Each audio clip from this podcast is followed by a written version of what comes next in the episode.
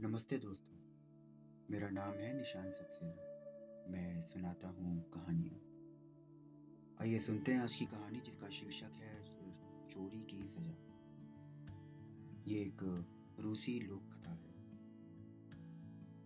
एक गाँव में एक बूढ़ा किसान अपनी पत्नी के साथ रहता था। उसका एक छोटा सा खेत था और उस खेत में ही कुछ सब्ज़ियाँ बोकर उन्हें बेचकर किसान अपना और अपनी पत्नी का गुजारा करता था। एक बार किसान ने सोचा कि इस बार पूरे खेत में शलजम होगा अपने इस बात को इसने पत्नी से पूछा। आ, मैं सोचता हूँ कि इस बार खेत में शलजम बो दूँ। तुम्हारा क्या ख्याल है? पत्नी ने बोला शलजम की फ़सल अच्छी हो गई तो हम आराम से रह सकेंगे वरना भोजन के भी लाले पड़ जाएँगे। मैं फ़सल को समय पर पानी दूँगा, खूब देखभाल करूँगा तो फ़सल अच्छी होगी। किसान ने कहा और फिर किसान ने अपनी फ़सल खेत में बो दी किसान की किस्मत अच्छी थी कि इस बार शलजम की फ़सल बहुत अच्छी हुई। एक दिन बूढ़ा किसान खेत पर गया तो ये देखकर हैरान हो गया कि खेत में हर जगह शलजम के टुकड़े बिखरे पड़े हैं। उसने झुक कर देखा कि ढेरों शलजम फैली हुई पड़ी हैं, परंतु सभी के छोटे छोटे टुकड़े बचे हैं। किसान की समझ में नहीं आया कि ये कैसे हो सकता है। वो सोचने लगा कि यदि कोई आदमी शलजम चुराता तो पूरी ही उठा कर ले जाता। शलजम के टुकड़े करके तो या किसी ने मेरा नुकसान करने की कोशिश की है। ये काम ज़रूर किसी दुश्मन का है। वो सोचते सोचते घर पहुँचा और अपनी पत्नी से बोला, मेरी समझ में नहीं आ रहा कि मेरी दुश्मनी किससे है?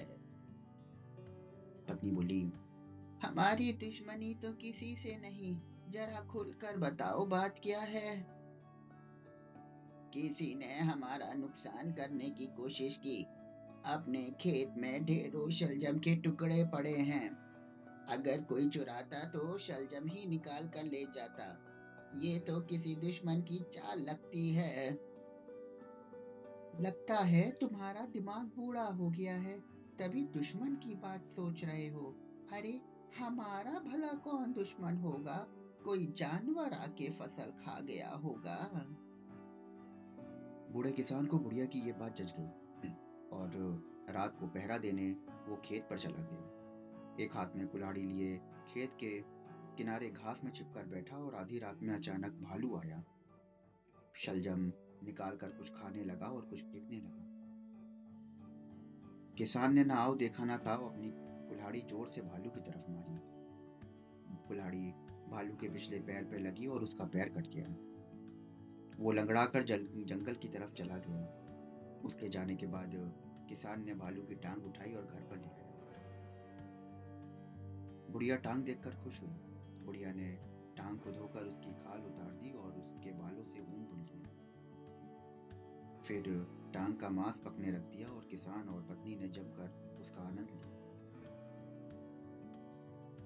उधर टांग कटने से परेशान भालू किसान से बदला लेने की सोचने लगा। वो जंगल में गया और लकड़ी, पेड़ से लकड़ी तोड़कर उसकी चौथी टांग बना ली। एक दिन मौका देखकर वो फिर किसान के घर पहुँच गया और बाहर से गीत गुनगुनाने लगा। मेरी टांग टूटी मुझे तू पहचान, तूने अपहाइज मुझे बनाया, मुश्किल में अब तेरी जान भालू की आवाज़ सुनकर किसान और उसकी पत्नी थर थर कांपने लगे। वो जल्दी ही दरवाज़ा बंद करने दौड़े, परंतु भालू तब तक भीतर आ चुका था। दोनों डर कर अलमारी के भीतर घुस गए। भालू घर में इधर उधर गाना गाता और लंगड़ाता हुआ घूम रहा था। उसकी लकड़ी की टांग खट खट की आवाज़ कर रही थी। अचानक उसकी लकड़ी की टांग निकल गई और वो अपना संतुलन खो बैठा।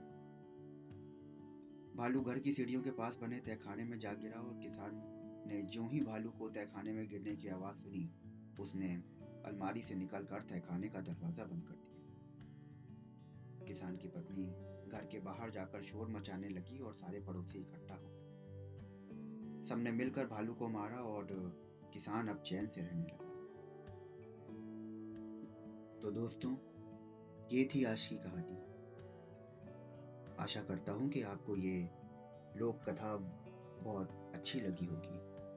तो अगर आप ऐसी ही लोक कथाएँ और कहानियाँ रोज सुनना चाहते हैं तो हमारे चैनल को फॉलो करिए, सब्सक्राइब करिए और स्टार रेटिंग देना बिल्कुल मत भूलिए कल फिर मिलता हूँ नई कहानी के साथ में।